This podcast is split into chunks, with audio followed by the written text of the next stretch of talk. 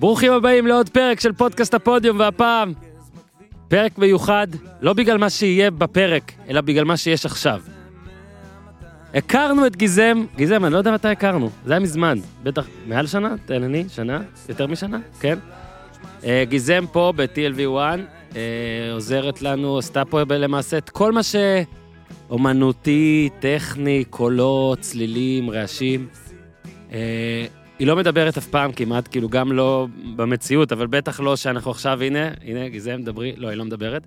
ואני רוצה להגיד לך, גיזם, מה שאני מאוד אוהב בך, בלעבוד איתך. אני ממש אוהב אנשים שמבינים את זה. זאת אומרת, אתה נותן משהו, אתה מבקש משהו, אתה עושה משהו, הם לא רק מבצעים את זה טוב, את מבצעת הכל טוב, אבל הם לוקחים משהו, נגיד, אתה מבקש משהו, אתה מצפה שהוא יהיה כזה איזה ציון 6, הם עושים אותו 9, לבד.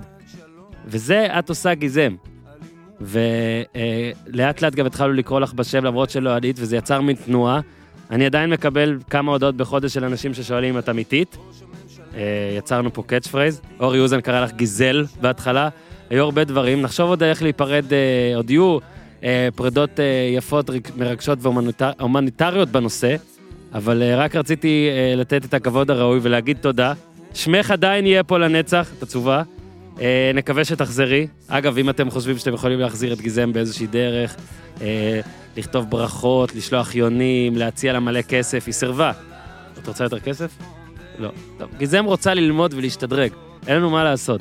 אז אה, אני מנצל את הרגע הזה בשם כל האנשים שאחראים על הפודקאסט הזה ועל הפרויקט הזה, וגם כל האורחים הקבועים, אה, כדי להגיד לך תודה, תודה, תודה. עשית אותנו הרבה יותר טובים ממה שאנחנו. אה, בחור שנכנס לנעלייך, אה, שזמנו עוד יגיע, אבל הוא נכנס לנעליים מאוד מאוד גדולות ולאוזניות ענקיות וללא יודע מה. מקווה שתעבירי לו טוב את המסר. אה, אז גיזם, שוב, תודה רבה, אני אפילו נרגש, מקווה שתחזרי, מקווה שנתפגש איכשהו בחיים האלה או בחיים האחרים. וכמו שאנשים כבר הציעו לי, אמרו לי, תקשיב, כמו שגיזם אף פעם לא ידענו אם היא הייתה עד עכשיו, גם לא נדע שהיא הלכה, אז אני אשקול את זה. אבל אולי היום זה הפעם האחרונה, אני לא יודע, אבל את המוזיקה של אבישי זיו, אנחנו נשים אחרי הקריאה, גזעם!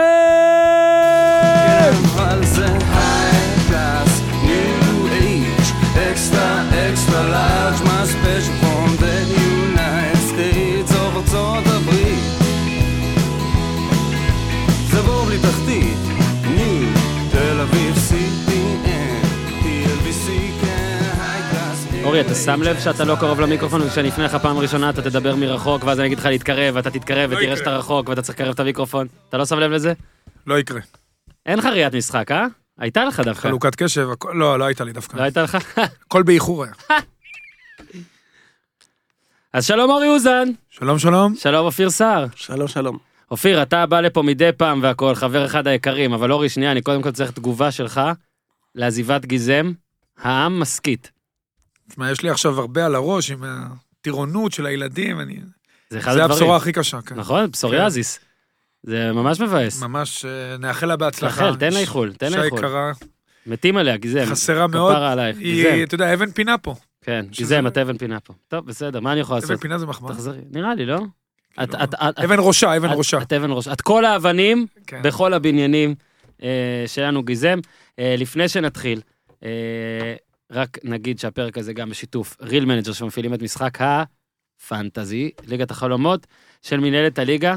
אורי, אתה אוהב מספרים? מאוד. נכון לסוף דצמבר 24, Real Manager חצה את 100 אלף משתמשים בארבע מדינות, בתוך ארבעה חודשים מרגע שהם עלו במדינות האלה, ויש מצטרף חדש לצוות. אורי, אתה תכיר אותו? אופיר, אתה גם תכיר אותו? משתמשת. אברהם גרנט. אברהם גרנט, האיש והאגדה, חלק מהצוות, הוא ב-advisory board. הוא מייעץ. מתי אתה מביא אותו ל... נביא, היה פה פעם אחת, נביא אותו שוב. אה, הוא Real Manager מקום ראשון בדצמבר כמשחק הספורט עם הכי הרבה הורדות בחנות אפל, iTunes היוונית, הם גם ביוון, אה, ולדרישת הקהל בעולם הודלף לי שהם יוציאו גם מוצר לבייסבול. אורי, אולי תצטרך ללמוד. לא. אולי תצטרך ללמוד. עד בייסבול. אולי תצטרך ללמוד, אני לא יודע. אני יודע את החוקים, אה? כמו הקפות של פעם.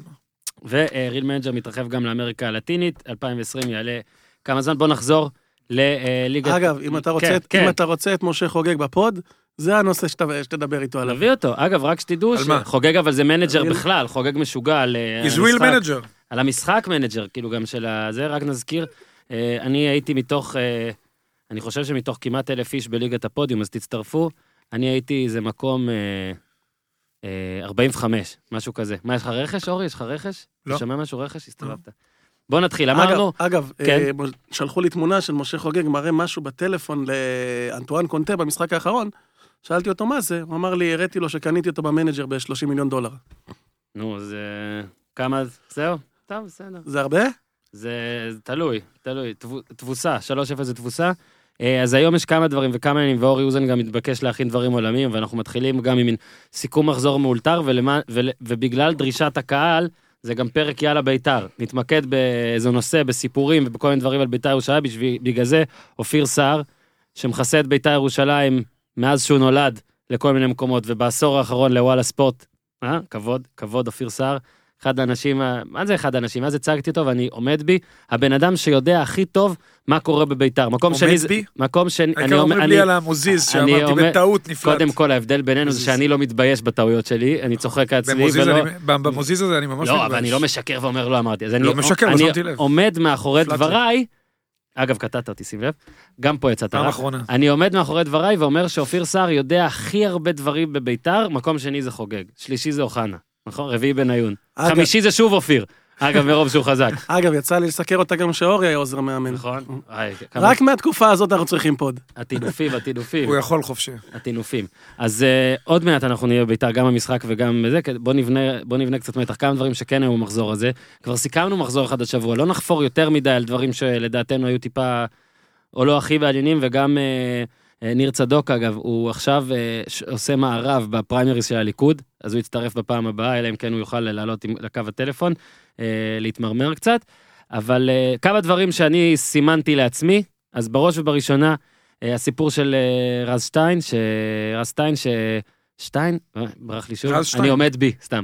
אה, שכתבתי אז את הסיפור על, איך, על אה, אביו, שליווה אותו בכל מקום, והוא עשה תנועת לב כל פעם שהוא כבש אה, לכבוד אביו חלה לפני שנה ונפטר אה, לפני שלושה שבועות. סיפור אה, עצוב ומרגש, אה, באמת, משפחה יקרה, אתם מוזמנים אגב לקרוא אם לא קראתם, אבל מה שיפה זה שהוא, מה שמרגש זה שהוא הבטיח אז בכתבה שהוא ימשיך לעשות את התנועה הזאת אה, למען, אה, או לזכר אה, אביו. אתמול אה, כבש וניצח 1-0, הם ניצחו נס ציונה את אה, מכבי נתניה. אה, ברני ארדוב, את הצלם על, תפס את התמונה הזאת מאוד מאוד יפה ומרגש, אז אה, שוב מאחלים, אה, אני משתתף בצערך רז, ו... אבל איזה יופי אתה... לא יודע, הוא חיבר, הוא הרגיש לי שהוא חיבר בין הרבה אנשים, וזה באמת מה שיפה במשחק, אז זה היה חשוב לי להגיד. כמובן שיש לזה גם השלכות כדורגל אה, מדהימות, אה, או גדולות, בוא נגיד, במאבק בתחתית, אבל היה מאוד מאוד אה, מרגש לראות. אגב, אפרופו כן. רז שטיין, אולי אורי, אני לא זוכר את כל הפרטים, אבל הוא בגיל נוער נחשב לאחד השחקנים הכי טובים בארץ. די- או כן, או עבר ממכבי תל אביב לחיפה או כן, להפך. כן, היו הרבה ו- כאלה, אני חושב שבאותה תקופה היו הרבה כאלה. ערן ביטון גם היה ביניהם, ועוד שחקנים שעברו. אה, הוא נחשב לשחקן מוכשר, אני חושב שהוא לא, אתה יודע, לא צי... אני חושב שעכשיו הוא מתחיל לעמוד בציפיות, שחקן ליגת על, הוא יכול בהחלט להיות שחקן ליגת על טוב, כן. והסיפור שלו הוא מדהים. כן. ואתה יודע מה, לפעמים סיפורים כאלה, ושאתה רוכש אמפתיה מאוד גדולה, לא נכון. רק מהאוהדים של הקבוצה שלך, גם באופן כללי, אתה יודע, אתה יכול לעשות עונת שיא ולהגיע באמת לקבוצות כן. אה, גדולות, הוא עושה עבודה יפה בנס ציונה. ו... שוב, גם הכל... אני בטוח שגם האוהדים הניטרלים שמחים בשמחתו, כי באמת הסיפור שלו הוא סיפור אה, נוגע ללב. ויש הרבה סיפורי סינדרלה בשנים האחרונות בכדורגל, גם בגלל שהרמה ירדה, וגם בגלל שאנשים אה, הרבה מתאמנים לבד, ויש הרבה late bloomer ים כאלה. לא, דיברתי על אז זה יכול גם להיות בפרק שגם עם רז רוט... שטיין יצליח כן. השנה להגשים את הפוטנציאל שלו. לא, גם דיברנו על זה בפרק על רוטב ישראל, כמובן שזה סיפור אה, טרגי ועצוב, שאני לא מאחל שיהיו עוד כאלה, אבל ברגע ששחקני כדורגל אה, באים ונפתחים, ויש את האינדיבידואלים, אופיר למשל עושה מלא סיפורים, אנחנו תמיד צוחקים עליו בוואלה, בוא נגיד שהוא, הוא- אופיר, אנחנו צוחקים עליו שהוא הולך, ב, נגיד לפעמים בדרום תל אביב, לחפש שחקן במצוקה ו- ועושה עליו כתבה, אבל באמת, שחקנים שהם, יש לה את הסיפור, עוזר להזדהות. אני יכול אפילו להגיד לך, נגיד דולב חזיזה, שלא, עכשיו בוא נגיד, הוא במצב טוב מאוד, בקריירה, בחיים והכל בא לפה וזה, הוא מספר גם, זה בטוח עזר מאוד לאיך שהאוהדים אה, מתחברים אליו, לאיך שהאוהדים, אז אה, לא, מקווה אה, שיהיו עוד. אני זוכר שעשיתי את הרעיון עם דולב חזיזה לפני. שנה. אני זוכר, אני מדבר עם הבן אדם, ואני נפעם. כאילו, בן אדם, זה שבא וכל כך רעב, מדבר, מדבר על עצמו כחיית טרף. כן. לא ראיתי, אני לא מכיר הרבה שחקנים שמדברים על עצמם בסגנון הזה. אני זוכר שסיימתי את הריאיון ואמרתי, וואו, כאילו, מה, מה, מה יש כאן? זה לא רק הריאיון, זה כאילו, אתה נפעם מהבן אדם. ואני עוד פעם, זה, אתה יודע, במכבי חיפה באמת קיבלו שניים כאלה יחד עם יובל אשכנזי, אבל יש סיפורים כאלה היום, כמו שאורי אמר, יש הרבה כאלה לאורך Mhm. כל הליגה, ואם דיברת על בית"ר ירושלים, אפילו, אפילו, אני זוכר כן. שבגמר גביע טוטו צחקנו על אורי מגבו, שפתאום מקבל לך איזו הזדמנות בבית"ר מאוד. טוב, ירושלים. הוא היה כבר בליגה ג', חזה, עלה לליגת העל, כבר עמד, באמת עמד לאבד את זה, פתאום הוא משחק בטרנר, ניצחון ראשון של בית"ר ירושלים. כן. אני, אני טוב, אפילו... הוא חצי שחקן חצי אל. אה, כן. הוא שחקן פוטבול. כן. הוא- את מי הוא דומה? לקלאודמיר גם, נכון? נכון. נכון. אה, בוא רגע עוד נתקדם. קצת על הפועל תל אביב, אורי, היום אתה תהיה בשקט פחות. אה, קודם כל, אתה גם מסקר עכשיו את הפועל תל אביב, אופיר סער. אה, זה נראה קצת כאילו אה, תמיד יהיו עוד דברים להגיד על הפועל, אבל אה, לפחות במיינסטרים הכללי זה כבר די נהיה מין אדישות כזה למצב. בוא אבל תדבר איתי בתוך הפועל, כי אתמול הייתי במשחק, גם הבוס שלנו רוזנטל היה, תקשיב, שני נציגים במשחק הזה, זה כזה, כולם חשבו שהשתגענו. אה, גם. נירי. גם ניר צדוק היה במשחק, נירי, אורי. אוזן, כן, אמרו לנו לקרוא לו נירי, כל מיני חברים שלו, אז אולי ננסה מעכשיו לקרוא לו נירי, אני לא בטוח שנצליח. אבל. אה, בוא רגע דבר איתי על כל עניין קלינגר והחולים. מה המצב עכשיו? אתמול היו שישה או שבעה חולים, אה, הוא אמר שהוא כן עבר חיסון שפעת, אבל בואטנג אה, היה מחליף, כי הוא היה שחקן רביעי בספסל, והוא נכנס כחילוף שלישי לדעתי, או שני שלישי, אבל גם הוא היה עם 38 משהו חום. מה קורה עכשיו? האם אתה חסין? קודם, קודם כל צריך לקחת בחשבון, אי אפשר לדעת מי מהם יהיה כשיר לנס ציונה. זאת אומרת, חלק, שניים עם דלקת ריאות. זה לא רק אה, וירוס, מהמם. עידן כהן ועוד מישהו עם דלקת ריאות, אני לא זוכר. אה, אה, אבל הוא רק, לדעתי, רק במוצאי שבת ידע מה המצבת שלו לנס ציונה.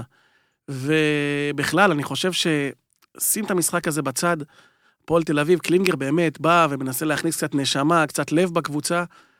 אני חושב שיש שם אבל המון אווירה, גם מהקהל, גם מהתקשורת, די, די מפרקים אותם ברמה של זלזול, וזה משפיע. זה משפיע כבר, אתה יודע, גם זה שמדברים, אתה יודע, קלינגר מחכה לינואר, ארבעה, חמישה שחקנים. אני מרגיש גם על השחקנים התחושות של, הם כבר מפסיקים להאמין בעצמם, וזה גרוע מאוד. כי אני חושב שהשחקנים האלה, אמנם יש להפועל בעיה בהתקפה, אבל יש פה שחקנים ששווים יותר ממה שעושים מהם. אני נוטה להסכים איתך באופן פרטני, אני רק אגיד שדווקא אתמול, ואומנם המעטפת של המשחק, המזג אוויר, ובכלל המצב של הפועל והכל, אני חושב שזה עשה מהמשחק הרבה יותר גרוע. המשחק של הפועל הרבה יותר גרוע ממה שהוא היה באמת. כי הפועל תל אביב, אם אתה מסתכל גם על נתונים והכל, הייתה מחצית שנייה סבירה. היא הגיעה נגיד לארבעה איומים למסגרת, ל-16 איומים בכלל, שזה, אתה לא יכול להגיד שזה נוראי, פשוט הם לא, זו קבוצה שלא יודעת להבקיע. וגם אם יש בה איזה מבקיע, נגיד אלטמן נחשב כאילו פתאום בעינינו לסקור, הוא כבש פעמיים העונה בליגה, שים לב, הפועל תל אביב מקום שביעי, שזה באמצע, זה סבבה יחסית, באיומים לשער, מקום חמישי בפוזיישן, מקום שישי בקרנות, מקום רביעי במאבקי אוויר ומאבקי קרקע, אבל בגולים מקום 14 ואחרון. היא- מגיעה להזדמנויות, היא פשוט לא יודעת מה לעשות עם זה. עוד פעם, הם אומרים שקלינגר מנסה לצרף שחקני התקפה בינואר. אני, בוא נראה, מייקל עולה שכבר הגיע, בוא נראה מה הוא יצליח מסכן. לצרף. תקשיב, אני- כל כך חיכו אני, למייקל אני עולה. לא אתפלא אם הוא ילך עד ינואר. אבל אני יכול להגיד לך. משהו. שלושה ימים לפני זה הפועל תל אביב שיחקה נגד קטמון. עכשיו, לבוא 120 באח- דקות. באווירה של אחרי נתניה, שאני אומר לך, באיצטדיון היו אולי אלפיים איש, אלף אוהדי קטמון שמעודדים, או אולי 200 אוהדי הפועל. זאת אומרת, משחק ביתי של קטמון, בבלומפילד ריק, אווירת נכאים, באמת, הפועל עשתה, זה לא היה פשוט לעבור את המשחק הזה. אנשים, בסדר, הפועל צריכה לעבור את קטמון. גם מכבי נפלה מול אום אל-פחם, שהיא לא, הרבה, היא לא יותר טובה מקטמון. מהמם.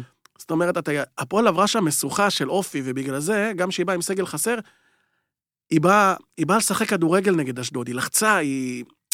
הפועל תל לא, היא אביב... פשוט החטיאה, תקשיב, ספירו- ספירובסקי לבד, אה, שני מצבים של גול. אגב, אני, אני חושב שהוא שחקן טוב. אני חושב שהוא שחקן טוב. שאלנו גם אתמול את קלינגר הזה, יש חדש בגזרתו, או נשאר כי הוא כולם כבר לא? הוא כבר לא, על, ה- זהו, לא על הוא כבר הגרדום, לא, הוא כבר חצי לא. לא על הגרדום, אי אפשר לדעת מה יהיה, אבל... אני אומר לך, יש לו טאץ', להעיף אותו זה הזיה, הם לא יצליחו למצוא משהו נכון, יותר הוא טוב. שחקן טוב. צריך לזכור, ספירובסקי שחקן נבחרת, היה בפרנס אתה רואה ורוש. טאץ', גם בהחטאות שלו, כמה זה הזוי להגיד, אתה רואה טאץ'. כשהוא הגיע, אני התקשרתי למרסל אייסטר, שיחק איתו בפרנס ורוש. אתה יודע איך הוא דיבר עליו? הוא אומר, הוא באמת שחקן ברמה גבוהה לליגה הישראלית. ועוד פעם, קלינגר כל, כל פעם אומר, צריך לשרוד עד ינואר. אני רוצה להגיד משהו וזה על זה. מצד אחד, רגע, זה מצד אחד גם נותן לשחקנים הרגשה לא טובה, ומצד שני גם, כנראה, אני מקווה שהוא יודע על מה הוא מדבר, כי כנראה שהולכים להגיע להפועל אה, סולארי, פריצה, אני לא יודע. אני לא, אני לא זוכר שבאו לפה בינואר בסכומים שהפועל משלמת, זרים שעושים, שעושים שינוי. אני, פה אני כן רוצה להגיד עוד משהו לגבי קלינגר, שאני לא מסתיר, אני תמיד אומר שהוא לדעתי אחד הדברנים, אם לא הדברן הכי טוב שיש לנו היום, וזה טוב. וגם כשהוא אומר דברים על ספירובסקי, מה שהיה אז, שאני, הוא אמר גם, איך הוא אמר אחרי זה? כל המטומטמים שקראו לזה ספין או משהו כזה. הסמרטוטים. הסמרטוטים. אה, אמרתי גם אז, אמרתי את זה גם בתוכניות אחרות, שעצם זה ששום דבר לא יצא בנושא הזה והוא עמד לוועדת משמעת על דבר שלא יודעים מה הוא עשה, וקיבל 5,000 שקל קנס, אתה אולי יודע מה הוא עשה, אבל לא פורסם באמת מה הוא עשה, כאילו רומזים אולי לשביתה איטלקית, אבל לא אמרו את זה. שאתה מכניס שחקן דקה 46 ב-0-2, מוציא אותו דקה 75, מפסיד 4-0 במשחק שברור זאת לא אשמתו, והוא עומד לוועדת משמעת על זה, אז זה מאוד מאוד בעייתי שזה ייראה לא ספין. אה, מה שרציתי להגיד בנושא הזה על קלינגר על ינואר זה שוב, דברן טוב, אבל שים לב, ניר קלינגר בפעם הראשונה, נראה לי היית גם בדרבי, אני לא זוכר אם היית, שאלנו אותו, והוא נתן את המשפט הקבוע, ינואר זה לא Macy's, אין מציאות. אתמול פתאום בינואר הוא אמר שכל מטאטא צריך להפוך למטאטא קסם, משהו כזה, מין כאילו, אנחנו תלויים בינואר, נכון? עד כמה זמן, כמה זמן אני שואל אותך, הרי קלינגר לא שקרן, כמה זמן לקח לו להבין שבואנה, אתה חייב את ינואר. אז בוא נגיד שני דברים. לפני נתניה דיברו על שני שחקנים להתקפה. קשר כנף, אה, כנף וחלוץ. אחרי נתניה מדברים על ארבעה-חמישה. זאת אומרת, הכמות? גדלה בשניים-שלושה. יש כסף אבל להביא את זה? עכשיו, תקשיב, ניר קלינגר יעבוד מהבוקר עד הערב, יראה שחקנים. הוא עשה את זה שנה שעברה בביתר ירושלים, סיקרתי אותו, בסוף החלון הסתיים עם וודוץ וענן. מהמם. זאת אומרת, ובאמת, אהלן ניר באוז, וזה גם בסכומים של הפועל, 12-15 אלף יורו לחודש, הפועל לא משלמת יותר מזה. מהמם. זאת אומרת, בוא נראה, בוא נראה, מקווה בשבילו שימצא לפחות שני שחקנים שיעשו את השינוי, כי אם יהיה שינוי של לה- להחליף ארבעה-חמישה שחקנים, זה יותר בקטע המנטלי. כי המון שחקנים פה גמורים מנטלית, כי אני עוד פעם חושב שגם עושים אותם יותר חלשים ממה שהם. מהמם. עכשיו, אה, אז זהו, אז הוא אמר זה גם עניין של ביטחון, אבל אתמול פעם ראשונה הוא התייחס לנושא הסיומת כאל, גם הוא אמר מילים יכולת, שלומיאליות, כאילו יש כבר מעבר ל... אנחנו סתם מחמיצים. אני חושב שבהפועל תל אביב אין סקוררים, והם לא יכולים פתאום להפוך לסקוררים. אני כן מסכים איתך שיש שם שחקנים שהם לא איזה הקבוצה הכי הכי רעה בליגה. כרגע הפועל תל אביב ההתקפה הכי רעה בליגה, וההגנה השנייה הכי רעה בליגה. נס ציונה זה ההתקפה השנייה הכי רעה בליגה, ההגנה הכי רעה בליגה, זה סופרבול. המשחק הקרוב, תשמע, זה, זה חבל על הזמן אה, מבחינת חשיבות אה, לשתי הקבוצות. בוא רגע נעבור, אני רק רוצה בגלל... אגב, חשוב נו, למה נו. שאמרתי הרגע, מהפועל ארבע, כולל מרווין פירסמן, נו, שגם עם הסוכן שלו בדקו אם הוא יכול למצוא לו קבוצה. כן. זאת אומרת, ארבעה, ארבעה זרים, זרים. חוץ מבואטנג, יודעים מהסוכנים שלהם שישמחו אם ימצאו להם קבוצה. וזה... אנחנו מדברים על ארבעה שעדיין משחקים. כן. שהם עכשיו כאילו. חייבים אותם, זה הבעיה. אה, טיפה, שנייה על אשדוד, אני רק קודם כל רוצה לנצל את ההזדמנות להודות לאיש המדיה היקר של אה, אשדוד, אה, אדי נודל, שאתמול. בגשם המטורף שירד שנייה אחרי שקלינגר מסיים לדבר ואני ככה בחוץ לבלומפילד, הציל את חיי, והאוטו שלו שהתחפש לגונדולה ודהר ברחובות והכל, והוא מאזין אה, של הפודקאסט הזה, אז חשוב לי להגיד שוב תודה, לא לוקח את זה כמובן מאליו. תודה אדי, אה, תראיין אותי לפייסבוק של אשדוד, אני מגיע.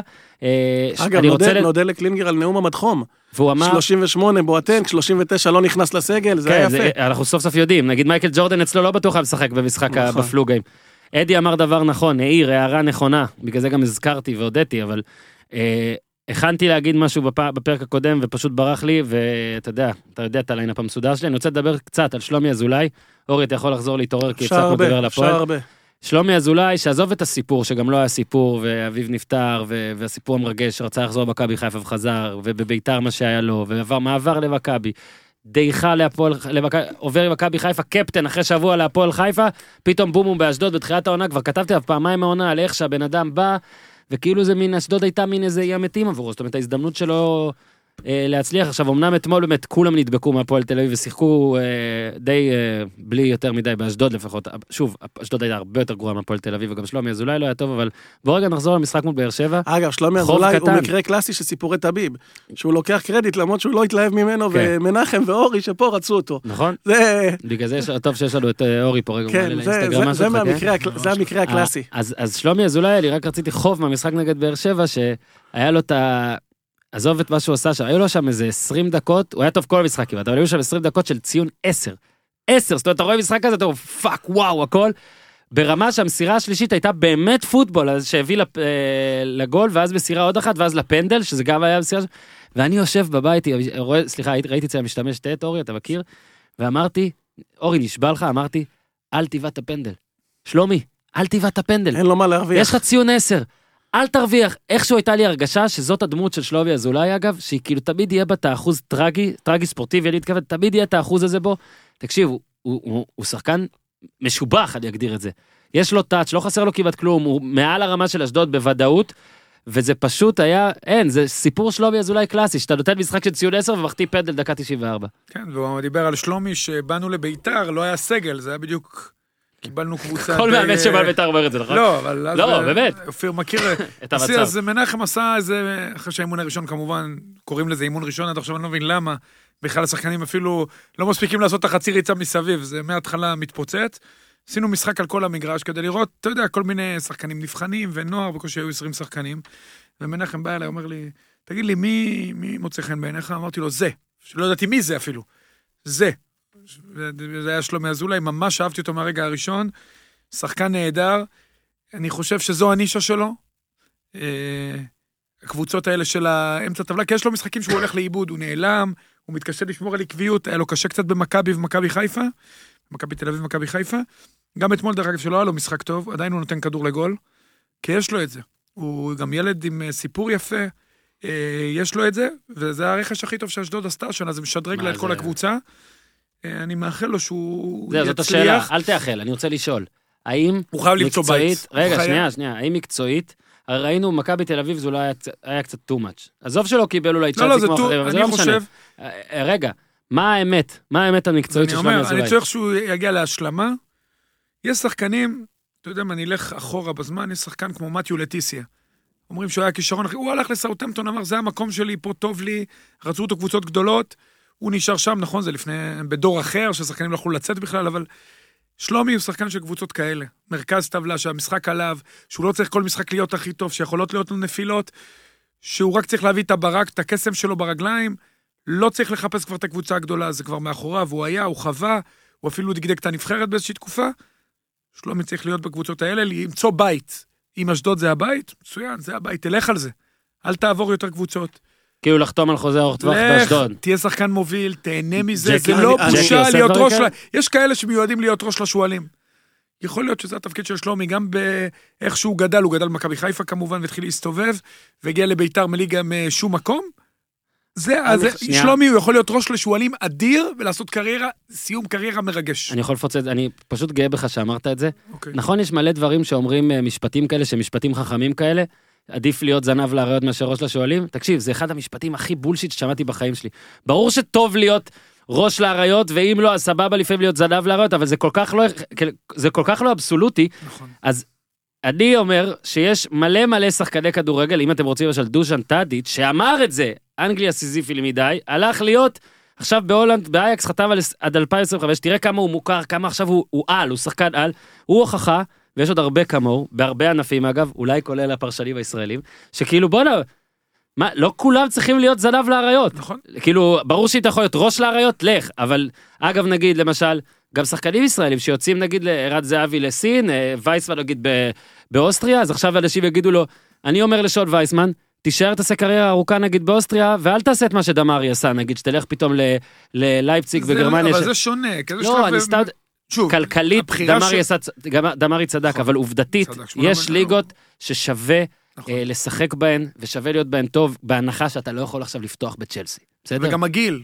יש פה גם פונקציה של גיל, זה לא ששלומי לא ניסה, הוא ניסה. אגב, רגע, לא, רגע, לא רגע, הסתדרו רגע, מסיבות רגע, כאלה ואחרות. דקה ואני נותן לך דקה, דבר אחרון, עוד משפט שהוא אה, זה, אה, שכאילו תמיד טוב אחרון חביב וזה, זה גם בולשיט. אוקיי, אני לא מסכים כי הוא לא מספיק ניסה.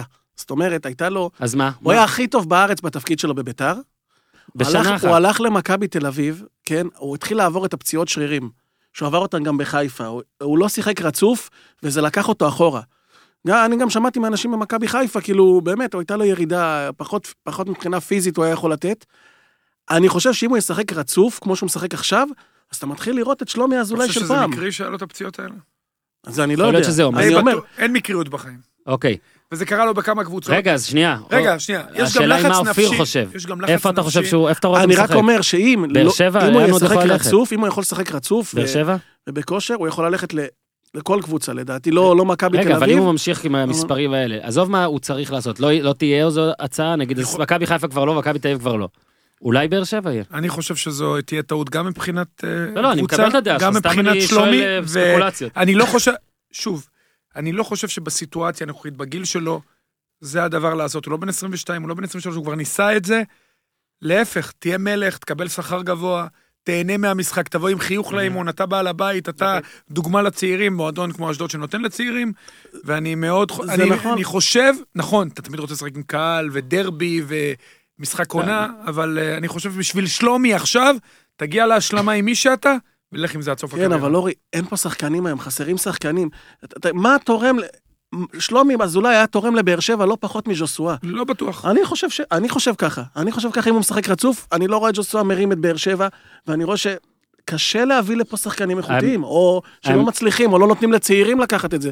אז אני עדיין חושב שהוא ב-level גבוה בכדורגל אני הישראלי. גם חושב, בגלל זה אני רק אומר, בגלל, בגלל שאני כל כך מחזיק משלומי, וגם יודע שאני מאוד מחזיק ממנו, אני חושב שזה המקום שבו מבחינה נפשית ומבחינת הכדורגל שלו, הוא יכול להביא הכי הרבה וליהנות. אביב, שיושב פה אגב מאחורי הזכוכית, הוא הגזם, אתה הגזם החדש, אפשר להזכיר אותך ככה, אה, אנחנו צריכים להתחיל פה עם כל העניינים, אתה תהיה פה קבוע לפחות כדי לצבור מעמד אה, של אה, של. מעמד על, ומה שאנחנו צריכים, אחד הדברים הראשונים, אני רוצה שיהיה לנו איזה, איזה נויז, איזה סאונד, איזה משהו, של אני יכול לקטוע אנשים.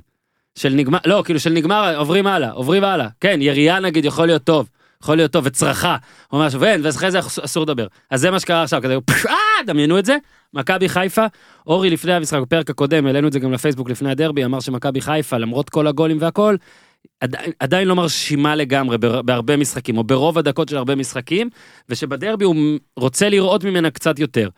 או הוא, יראה, הוא אמר, או שנראה התפוצצות לפה, התפוצצות לפה. הוא, הוא כנראה נביא קצת, כי זה בדיוק שתי המחציות השונות. מחצית ראשונה, מכבי חיפה הייתה כמו שאורי אמר בחצי הראשון של, ה, של הפרק של הפוסט, שעדיין משהו קצת תקוע, משהו קצת חסר, ואז יש את הבליץ הזה. עכשיו בדקתי, מכבי חיפה, באירופה, מול אה, מורה, מורה הם הם- שני גולים בחמש דקות, ואז במשחק חוץ, שני גולים בארבע דקות. זה רק מורה פעמיים. בליגה נגד רעננה, שני גולים בארבע דקות. נגד נס ציונה, שלושה גולים ב-16 דקות. בכפר סבא, שני גולים בתוספת זמן של סוף המשחק. ביתר, אופיר, היינו במשחק. עשר דקות, שני גולים אחרונים, 81 ו-90, היה 3-1. בגביע, 112 ו-120, חזיזה, גמרו שם בסוף. ונגד, uh, בדרבי, זה היה 46, 53, 56, 10 דקות, שלושה גולים. שאני לא יודע אם ראיתם את המשחק או רק תקצירים, אבל זה היה 10 דקות שמכבי חיפה שיחקה. שמע, הגול השני באמת היה מדהים. רמת, רמת אייקס, אגב, דו של טאדיץ'. אורי, איך אתה יוצא מהמשחק הזה? אנחנו עושים שוב, קצר מכבי חיפה, קצר מכבי תל אביב כדי להגיע לביתר. רושם מהמשחק קודם כל לקראת ניצחו ש- בדרבי אחרי הרבה מאוד זמן. שלוש שנים וחצי או קצת יותר. מהלכי כדורגל יפים, ובעיקר אה, יובל אשכנזי, שזה באמת, אתה יודע, כיף לראות אותו. אני, אתה יודע, אנחנו חביב עלינו במיוחד, אני שמח שהוא מצליח. מכבי חיפה, שהכל מתחבר לה, ועוד שרי קצת נח, הכל מתחבר לה, היא קבוצת התקפה הכי טובה בליגה, ורק דבר אחד יצא לה לא טוב במשחק הזה, נטע לביא, שאני מכתיר אותו עכשיו כשחקן הכי חשוב במכבי חיפה. אתה רוצה שאני אגיד יותר? אפילו, יותר אפילו מזה שחושבים שהוא... אוקיי, אני אגיד לך... יותר משרי, הוא השחקן הכי חשוב במכבי חיפה, וזה באמת מכה היה שהוא, מכה מבחינת מכבי חיפה למשחק העונה שהוא לא, לא הולך לשחק. בגלל שכאילו היה על מכבי תל אביב, שדיברנו גם על הצהוב המתכוון של גלאזר ואום אל-פחם והכל, אז עכשיו נהיה איזה קטע, אדום מתכוון. אדום מתכוון, לא, צהוב לא, של גלאזר, הוא הוא אה, רצה ש- נטע לקבל אדום במכוון. אגב, לדעתי זה לא עוזר, אני קראתי, לא משנה. הקטע של נטע לביא שאומרים, אולי הוא לא היה צריך לשחק בגביע כדי לאפשר לעצמו משחק בליגה, הוא פשוט, הוא קצת אידיוטי, כי הוא פשוט יכל לשחק ולספוג את הצהוב בכוונה בגביע, זה מה שהוא היה צריך לעשות. אני אהבתי שבלבול לא הרשה לו. בשל... עזוב את האדום, אני לא חושב שזה עוזר כבר, עזוב את עוזר, האדום. עוזר, אני הצהוב חושב- השני, לא, מבטל את לא הצהוב יכול הראשון, לא בוודאות, יכול כן, להיות. בוודאות. כן. לא יכול להיות זה כזה מטומטם. לדעתי אתה מקבל שניים עכשיו, שינו את זה, אתה מקבל על צהוב חמישי. לא, לא, לא. אם זה לא, ככה זה הכי השני מטומטם. מבטל את הראשון. מבטל את הראשון? מתבטל, כן. אלא אם כן הוא מקבל אדום ישיר. אה, אדום ישיר לזה, אוקיי. אני... אה, אבל, אבל, זה חוק שצריך להשתנות, אני מסכים איתך, כי הוא חוק באמת דבילי.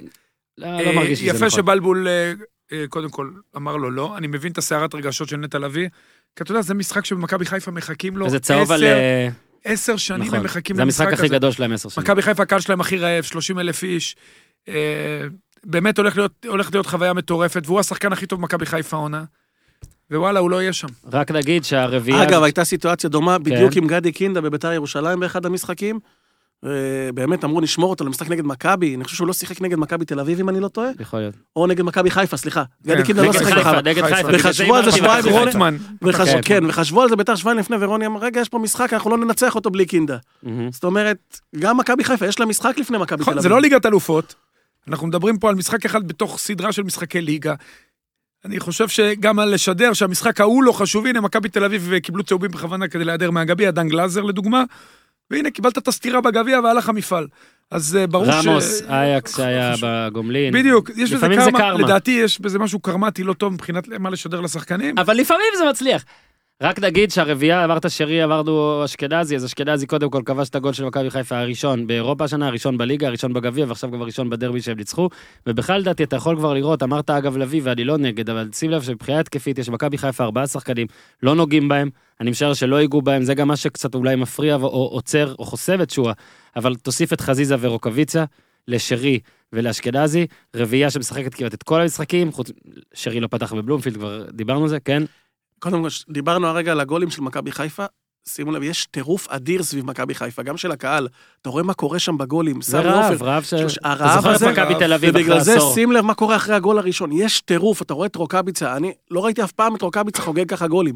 הוא בטירוף. הוא, אש, כן, אתה צודק. זה בן אדם ששיחק בבונדסליג ובבונדסליג 2, והבן אדם בטירוף, כאילו זה אם המשחק אני הכי גדול בחיים של שלו.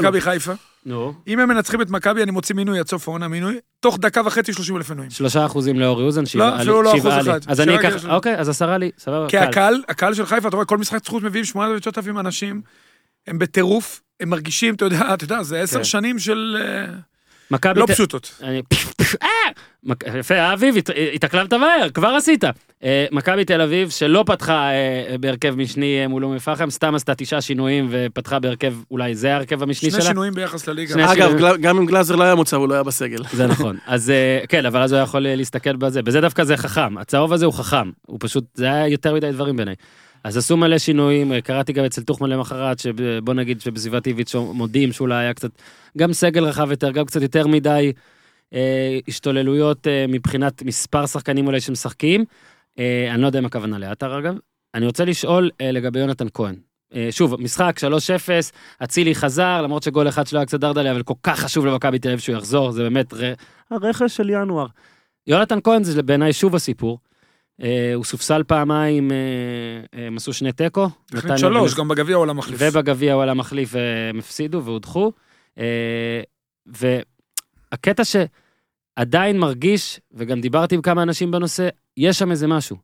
אל תתפלאו אם זה שוב יחמיר, אני מקווה בשביל יונתן כהן ובשביל איביץ' שלא, כי עשיתי על זה להגיד איזה פוסט, אז חיפשתי נתונים, הוא ראשון בכל קטגוריה כמעט התקפית במכבי תל אביב, זאת אומרת, גם שאנחנו מנסים ורואים, סבבה, הרוב די שוויוני בקבוצה הזאת, אה, הוא מלך השערים, מלך הבישולים, הכי הרבה איומים לשער, למסגרת מחוץ לרחבה, מתוך הרחבה, בכל הסאב קטגוריות האלה, הכי הרבה מסירות מפתח, תראה איפה מיכה, הכי הרבה דריבלים וסופג הכי הרבה עבירות. כל כן. זה יונתן כהן. שני עכשיו הדורים. רגע, אורי, כן. דבר אחרון, הרי דיברנו כבר על העמדות שלו, יש שם איזה משהו עם העמדה שלו, מבסוט, לא מבסוט, איביץ' מבסוט, לא מבסוט, לגבי, הם לא מצאו את העמדה ששניהם אוהבים, שיונתן כהן ישחק בה.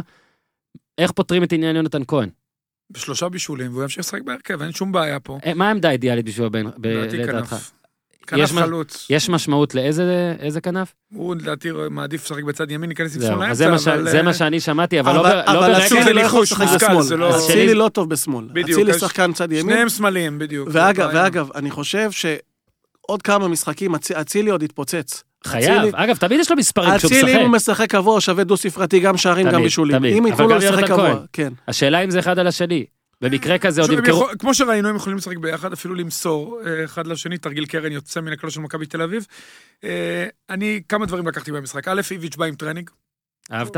מאוד. אתה לא אוהב את הלבוש המוזר? לא, אני אוהב לבוש קלופ. אוקיי. טרנינג, תבוא, בא, הוא בא, וגם הוא יהיה הרבה יותר אמפתי ברעיונות, קרה משהו. זאת אומרת, אתה רואה שקרה משהו אה, בשבועיים האחרונים. שחקנים אומרים גם. קרה משהו, הוא הבין שוואלה, צריך קצת אה, טיפה אתה לאפשר. יודע, לפעמים יש מינון בדיסטנס הנכון, לפעמים זה משפיע. הוא, עוד פעם, איביץ' מאמן באמת מהמשובחים שהיו פה, ממש. הוא מרגיש שהוא צריך טיפה לשחרר. אה, אני חושב שהגביע הזה גם היה קו שהוא לא צפה אותה גם, אתה יודע, לפעמים יש מכות שאתה צופה אותן, גביע הטוטו וזה, פה הוא לא צפה את זה מגיע. לא. אף אחד לא צפה את זה מגיע, לא. זה להגנתו. אה, הוא בא עם טרנינג, הקבוצה הייתה מהרגע הראשון. שוב, בני יהודה באה והתבטלה. כשאני ראיתי את ההרכבים, ועשינו בפרי גיים, באולפן שלפני המשחק, אז אה, היה את היחס מנחשי הווינר, 64, 18, 18.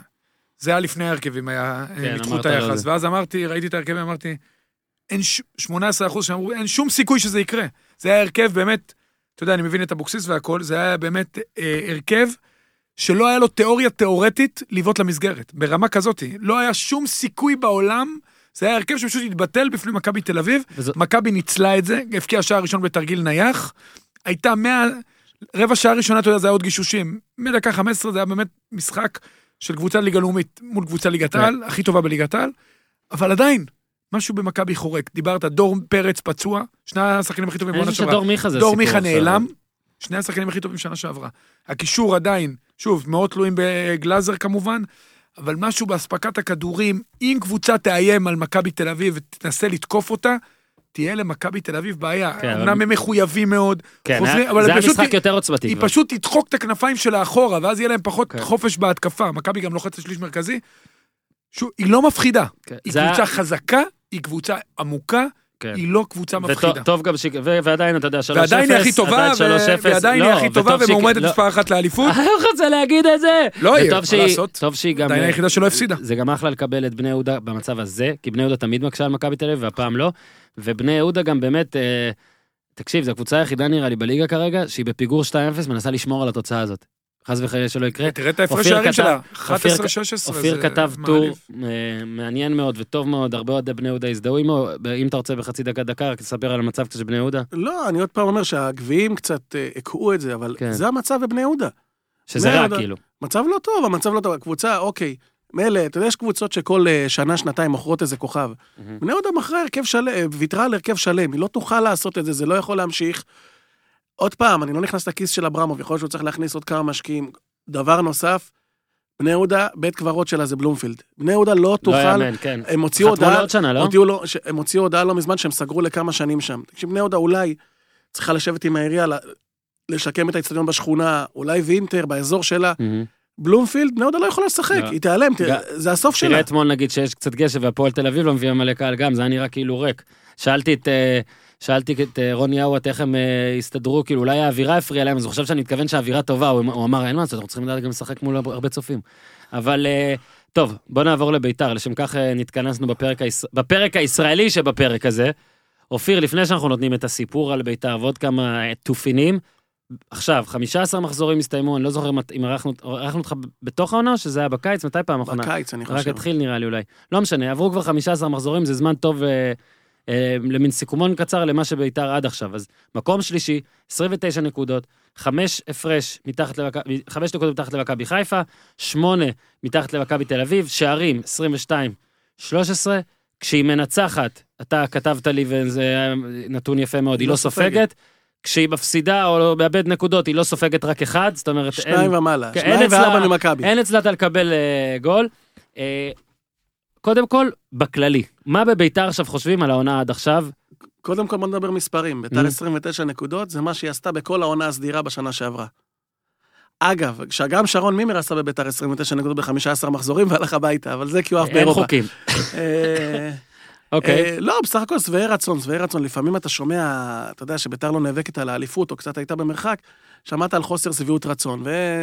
ואני חושב שמשה חוגג, מי שמכיר אותו, הוא, הוא בא, ב- הוא מבחינתו להציב רף ציפיות גבוה כל הזמן. מהמם. ככה הוא רואה את זה בעסקים. אבל מה הם חושבים עכשיו? מה הם אומרים עכשיו? פגישה בינינו לחוגג אוחנה היום, מה הם אומרים לדעתך? איך הם מבסוטים, מסכמים? הם מאמינים שאם מבסוטים. ימשיכו עוד סדרת ניצחונות, אפשר לקרוא תיק...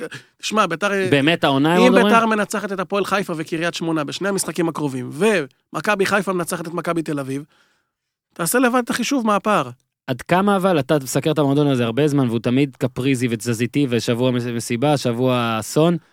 עד כמה השנה זה ככה? עד כמה השנה אתה מרגיש אולי יש יותר יציבות?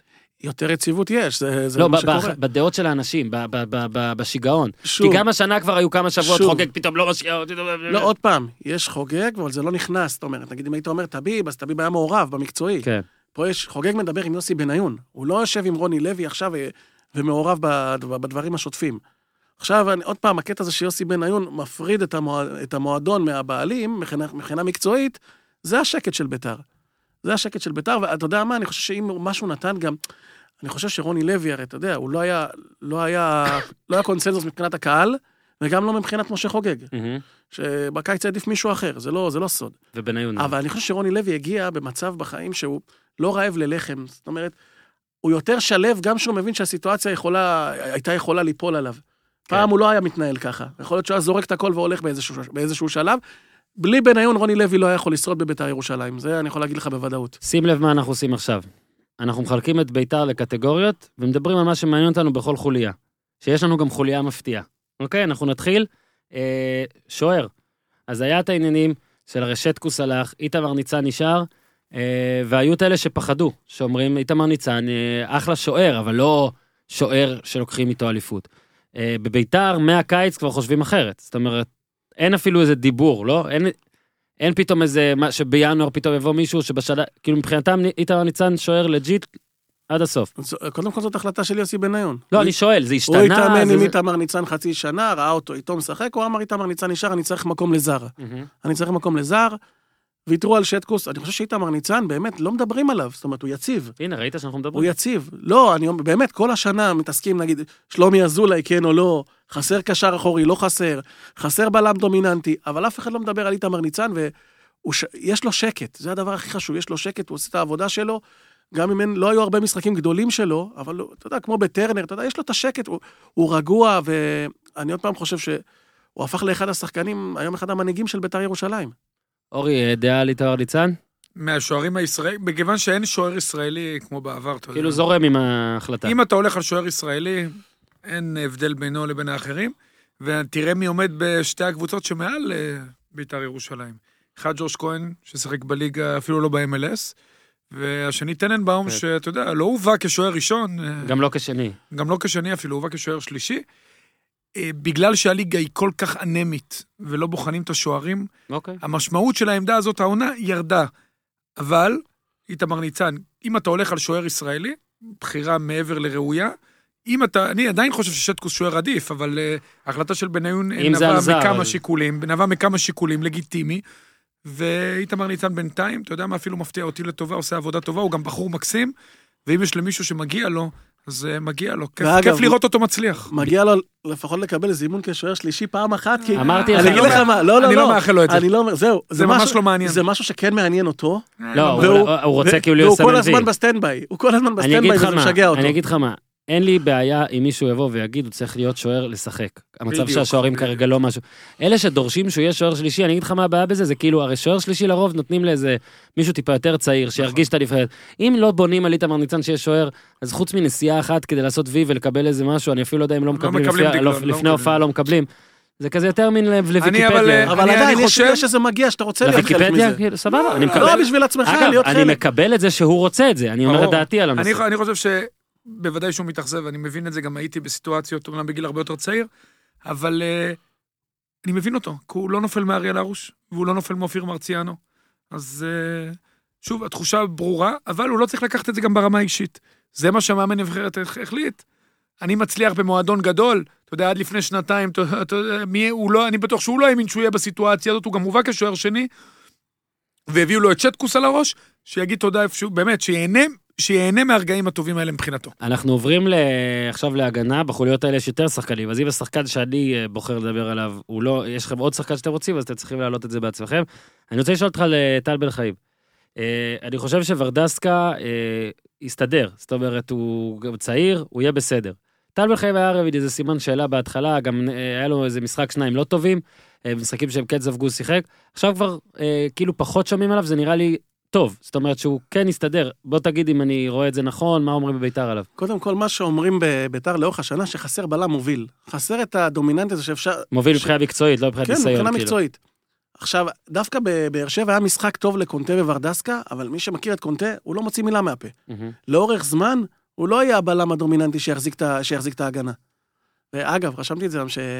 שטל בן חיים ערך הופעה ראשונה בבוגרים, שי קונסטנטין וורדסקה היו בני ארבע.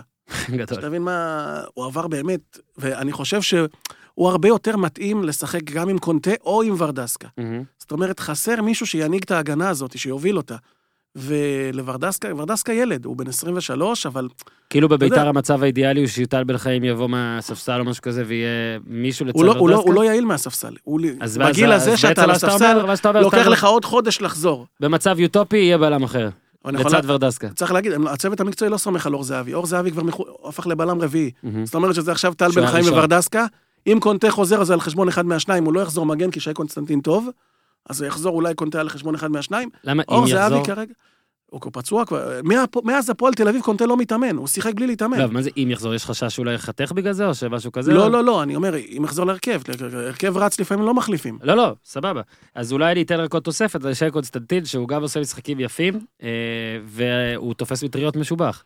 אתמול עומד להוציא קרן, אה, המטריה של אה, ליאת, צלמת, נכון? כן, אבשלום? ליאת אבשלומי, כן. אבשלומי, צלמת כפרה עליה, אה, עפה לה מהיד, הוא תפס אותה, לא נפגע, יפה מאוד, וזה שהוא עם תחבושת על הראש. אבל יש מצב לרדיוס. כן. כן, הוא כבר עם תחבושת על הראש. אוקיי, אה, בוא נעבור אז לקישור. מיכאל אוחלה כבר יצא לו יותר מדי אה, אה, לדבר והכל, אבל אני חושב שהכי מעניין, למרות שגם עליו כבר דיברנו ואני רוצה לשאול אותך עליו, זה גדי קינדה. אורי אוזן הוא המעורב מספר אחת בגדי קינדה, אני חושב שאני גבוה גם, לא? אני שני או שלישי בארץ, אתה ברשימה גם. ברשימה. יש עוד כמה. אפילו כשמיכאל אוחלה נפצע, אני יכול אה, לפרגן לעצמי ולהגיד שעברתי שזה לא יהיה כל כך נורא, כי זה ייתן אפשרות לקינדה, אה, את האפשרות האמיתית של קינדה לפרוץ, כי אני חושב שלקינדה היו כמה בעיות אופי, שהיו מונעות ממנו לפרוץ בצל של מיכאל אוחנה. כאילו, אני חושב שאם מיכאל אוחנה בריא, אז אולי ביתר הייתה טיפה אפילו יותר טובה, אותו דבר, לא אומר, אבל קינדה לא היה ככה. בעיניי קינדה שחקן יותר טוב מיכאל אוחנה. אני, זה סבבה, אתה מבין מה אני אמרתי. אני מבין מה אני, אתה. מיכאל אוחנה היה מקבל את הצ'אנס לפני קינדה במאה לא, היו אחוז. משחקים ביחד. היו לא, אני ביחד, מדבר היו מבחינת חשיבות, ביחד, סבבה. אבל אני אומר, אגב, גם היה אתה מוריד שאל- אותו מדרגה אתה. גם שאלת, אורן, אתה שאלת. את זה את רוני לוי, והוא אמר לך, אני הייתי מוצא מקום לקינדה. אין בעיה, אבל אתה לא מסכים איתי שעוזר לקינדה שהוא הבמאי שלו, חד משמעית. בלעדית, אגב, עוזר גם שברגע שליוואי גרסיה תפס את צד ימין, תחשוב מה היה קורה מדן ורד, אוחנה וקינדה עוד ביחד. יקרה. רק שנייה על קינדה. אז יש לו שישה שערים, שני בישולים, הוא מקום שני באיומים לשער, למרות שהיו לו פחות משחקים. הוא מקום ראשון במסירות מפתח, מקום ראשון באיומים למסגרת. אה, פשוט, פשוט, פשוט שחקן אדיר, והוא באמת, כמו שאורי ציין פה כבר הרבה, אפילו לפני שהוא עבר לביתר, הוא לא רק עושה התקפה, הוא עושה הרבה דברים, הוא, הוא באמת, הוא, אה, לא יודע, אורי הגדיר אותו... 12 אז 50, קילומטר 50, למשחק, כל. בקצב גבוה. זאת אומרת, יש כאלה שעושים 12 קילומטר, אתה יודע, בתנועה, במרכז שדה, הוא קצב גבוה מרחבה לרחבה, ואני, עוד פעם, עד ינואר שנה שעברה, יניב טוחמן גם תמיד היה מעדכן אותנו, קינדה היה מועד לפורענות. הוא לא היה רציני, לא מקצוע, נעלם באשדוד, פעם, הוא נעלם שנה שעברה, במהלך החצי אה, הראשון שלנו לשלושה שבועות. כן. הוא נעלם מהקבוצה, נעלם להם. וכשהוא בא לביתר, צחקו על חוגג שהוא שם את המיליון יורו. אמרו לו שבאמת. ואני יכול להגיד לך שהוא עבר תהליך, אחד הדברים, גם חצי העונה שעברה הייתה מאוד בינונית. הוא התנתק מה- גם מהחבורה שהייתה סביבו, כמו אחד כמו אור אינברום, שלא עשה לו טוב. אגב, אור אינברום היה בשני אירועים שנה שעברה, ש- שני אירועים, אחד בבית לא, מלון, רציתי אחד עם. הדקירה, בשני אירועים קינדה היה שם. כן. קינדה היה שם. וזה אגב לפעמים כמה טוב שלפעמים אתה מתנתק והחברים מהשחקנים נגיד שלפעמים היית איתם הרבה שנים ולפעמים גם עושים לך השפעה רעה. יש עוד שחקן, אה, בוא נגיד, יש עוד שחקן בליגת העל שהייתה לי שיחה איתו על זה, והוא סיפר לי איך שהחבר עוזב אותך, אז אתה פתאום הופך להיות הרבה יותר עם כל השאר, מתחבר למהות של הקבוצה.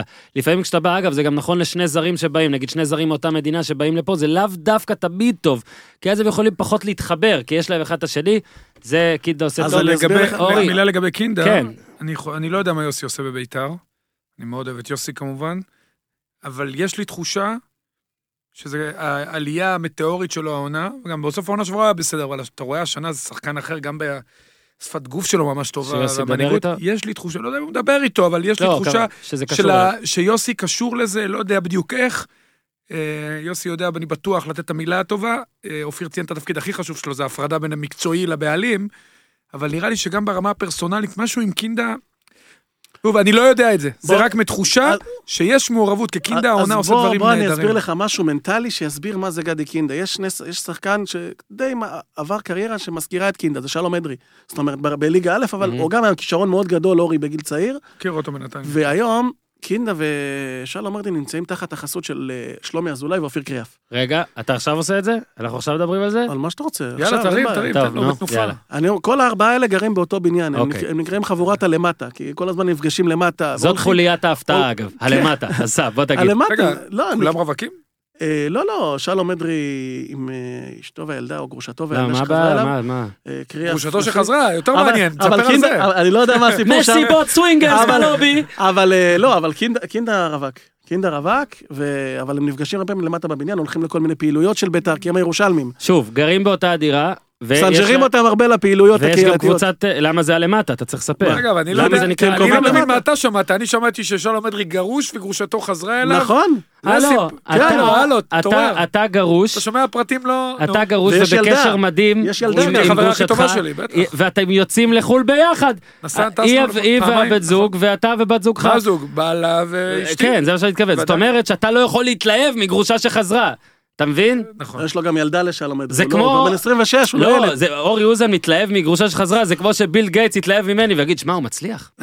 אתה מבין? לא יכול להיות. אתה, סליחה שקטעתי האב אותך. טיפוס, אז רגע, בוא נמשיך, אז הם ביחד. אין קטגוריה בשבילו. זה אתה, ספיישל. אז אתה, הם ארבעה באותו בניין, למה למטה? למה זה נקרא למטה? כי הם נפגשים למטה, הם קובעים למטה בבניין, בוואטסאפ. בקבוצת וואטסאף יש להם וואטסאפ שלהם רק שלהם. עכשיו שוב, הם הולכים אתה לכל רואה, אני הפעילות. עוזר לך, אתה צריך תבינו, לספר. תבינו, אתמול או שלשום, הם הלכו לבד, בלי קשר לביתר, קנו 200 סופגניות, הלכו לחלק בשערי צדק. זאת אומרת, הם באמת עושים מעשים טובים, הם נהיו חבורה שבאמת מחזיקה אחד את השני. ואתה יודע איפה זה בא לידי ביטוי לפני קינדה? ששלומי אזולאי היה שרוף. כולם הגנו עליו, למה שלחתי לך את התמונות? כי תראה איך הם מחזקים אותו אותו. בקהל. הם באים, מצדיעים לו ליד הקהל, מחזקים, מדברים עם האוהדים. ואני חושב שהחבורה הזאת, בניון זיהה- ורוני זיהו את זה. ואתה יודע, קריאף כבר עבר הכל. אז הם שמו את קריאף בראש החבורה הזאת. אני- אגב, גם, גם אה, אורי וקורצקי זיהו את זה בזמנו וחיזקו את קריאף, אבל הוא עבר כמה פציעות. בוא, אבל הם גם בנו עליו קריאף כשחקן עכשיו במעמד מרכזי. אחר שלדעתי הוא כבר מקבל את המעמד האחר הזה, קצת פחות, אבל מה שיפה שקוראים להם הלמטה, שזה שכל הארבעה האלה, באמת, כבר סיפרת על שלומי, דיברנו על קינדה, שלום אדרי זה כבר בטח קצת די ידוע, ומה ש- ועכשיו גם קריאף, הם באמת חבר'ה שכאילו נלחמים בשביל המעמד שלהם, ו- ושוב, גם שלומי אזולאי, שאני כל הזמן חוזר ואומר, אני, אני חושב שביתר צריכה חלוץ אחר, אבל הוא באמת, באמת, באמת, גם מבחינה מספרית, הוא כן בסוף נותן דברים. אני חושב שחלוץ פותח בביתר הזאת, והקיצונים עם קידה צריך לכבוש כבר עכשיו תשעה עשרה שערים בשלב הזה, ולא חמישה, אבל אני כן מצליח לאט לאט להבין, לא לאט לאט להבין, אני מבין מה רוני לוי רואה בו. אני פשוט חושב שצריך משהו יותר טוב. אבל אני לא אשאל חושב- אותך שאלה כזאת. אני לא... נו. אורן. אני הוא- פותח עם ורן, אני הוא לא יודע אם אני הוא צודק, בקצב אבל... של 13 שערים בעונה, אני מבין. הוא רץ, תבדוק מהחלוצים, שנה שעברה הוא וורן שרוני הכי הרבה בליגה. הוא טכני, אז עכשיו הוא השאלה, מוסר. האם אפשר להביא שחקן, בית"ר מחפשת שחקן חופשי, אתה יכול להביא זר ששווה 17-18 גולים, אני לא זוכר חוץ מקיארטנסון שבא לפה אחד כזה, סילבסטר היה עושה. וזה בתג מחיר מאוד גבוה. אני חושב שבביתר הזאתי, אם קיצוניים, נגיד פלומה וגר, וגרסיה, היו סקוררים אמיתיים, כאילו ביכולת, אז זה בסדר שהחלוץ שלך הוא לא סקורר על, אבל אני חושב שמתישהו, ביתר, אם היא באמת רוצה להתפוצץ, גם ראית, היא כבשה 22 גולים. זה לא ברגע מדהים. שהאם שלך יתממש, שניהם לא יהיו כאן. הם אוקיי. לא היו פה אם הם- אם אז זה בוא היה נדבר קורה. על שניהם, כי הם שני החבר'ה שאני רוצה לדבר עליהם. טוב, גרסיה פחות, כי דיברנו עליו, אבל פלומן זה סיפור. עדיין, עדיין, עדיין זה טוב ורע, יינג ויאנג, חרב פיפיות כזאתי. בוא תדבר עליו קצת, תסביר לנו. אגב, פלומן זה הסיבה שאין כמעט סיכוי שאלירן עטר יהיה בבית"ר ירושלים. כי אתה זוכר שג'ורדי שלח את אה, ברק יצחקי לקפריסין, והשאיר את אלירן עטר, אז שאלו אותו מה אתה עושה, הוא אמר, אפשר לטפל רק באחד כזה. ואתה לא יכול לשים את אלירן ופלומן באותה קבוצה. יש babysitting על פלומן כל יום. כל יום, זה פלומן, אה, אני אמרתי, גם סיפרתי לך את זה אתמול. פלומן קיבל עשר דקות לפני הגול, לא יודע אם אורי, אתה יודע את זה, מהמם. קיבל עשר דקות לפני הגול צהוב, כן. כן? ואחרי הגול, הוא רצה לרוץ לאסף צור, כי הוא כועס עליו מהמשחק הקודם בין הקבוצות. ואם, הוא, ואם לא תופסים אותו, אז הוא מקבל צהוב שני ואדום. ואגב, גם. גם אם שמתם לב, אחרי הגול מול הפועל תל אביב, דבר ראשון, דן אייבנדר תופס אותו, דקה, הוא לא עוזב אותו עד שהוא אומר לו, הבנתי. זאת אומרת, הוא אומר לו, אתה מבין מה אני אומר? אתה מבין מה אני אומר? עד שהוא לא כן. מאשר, הוא לא עוזב אותו. איך קוראים לזה שאתה... נו, שאתה יוצא נגיד מ- מגמילה או משהו כזה, מצמידים לך מישהו, שאתה יוצא מכה, מצמידים לך מישהו, אה. מבחן, קצין מבחן. אז... לא אה, קצין מבחן. כן קצין מבחן, זה לא. בדיוק זה, זה קצין מבחן. לא, מה לא? אביב? זה ספונסר, איך קוראים לזה? קצין מבחן. לא, אה, אתה מדבר על AA כאילו, שיהיה לך כן, זה. לא, אני בטח. מדבר על קצין מבחן, זה מה קצין שרציתי מבחן זה להגיד. אתה יודע. נתתי זה- דוגמה לא טובה עם הגמילה, דוגמה- התכוונתי מהכלא, כי לא היה נעים. לפגוע בפלומן, פלומן טרם היה בכלא. אה, וגם טרם היה אני בגמילה. לא, גמילה אני לא יודע, כלא אני יודע. סתם, לא, אני יודע שהוא לא היה בשניהם, אז קצין מבחן עוד של פעם, הוא צהובים. בחור, הוא עוף מוזר, גם כן, בפרוצדורות הפשוטות אה, כן, של החיים, סידורים כן. בסיסיים של החיים, הוא מסתבך, עוזרים לו. שביתות חדרתיות באיטליה, או להפך. הוא צריך להחליט, הוא עוד מעט בן 25, זאת אומרת, אם הוא נותן מספרים, הוא גם יכול לקבל חוזה טוב בחו"ל, לחזור, כן, אבל הפוטנציאל אם שם. הוא ימשיך, יש לו יצר של הרס עצמי, וזאת הבעיה שלו. עידן ורד מתי חוזר? הוא כבר חזר לאימונים, לאט לאט, אני... בוא- נלך לכיוון יותר, לסגל, כיוון חצי השני של ינואר. אבל אומרים שהוא נראה טוב באימונים, ו... השתמשו בו, מאוד מאוד מחכים שהוא יחזור. דבר אחרון, כי אתה בטח תחזור אלינו במינימום בסוף חלון ההעברות הזה. אה, מה. מה להערכתך, לא מה אתה חושב שביתר צריכה, להערכתך איך ייראה החלון הזה עבור ביתר? מה ריאלי שהאוהדי ביתר יצפו? אני? אגיד לך עוד פעם, אם יצטר... כרגע, אם יצורף מישהו, זה שחקן זר, לא כל השמות הישראלים שאתה. שומע. זר, אולי אפילו כהשקעה לשנים הבאות, כמו גרסיה, כאלה שבאו כאלה, ואו שאם באמת ימצאו איזה חלוץ עם ניסיון, קשה מאוד למצוא חלוץ חופשי ועוד בינואר, אבל שוב, אני לא חושב שזה האישו, האישו זה השקט שיש לצוות המקצועי. מה שאורי הזכיר קודם, שיוסי מנהל את העסק, שוב, רוני בלי יוסי לא יכול להצליח. העסק בידיים של יוסי היום.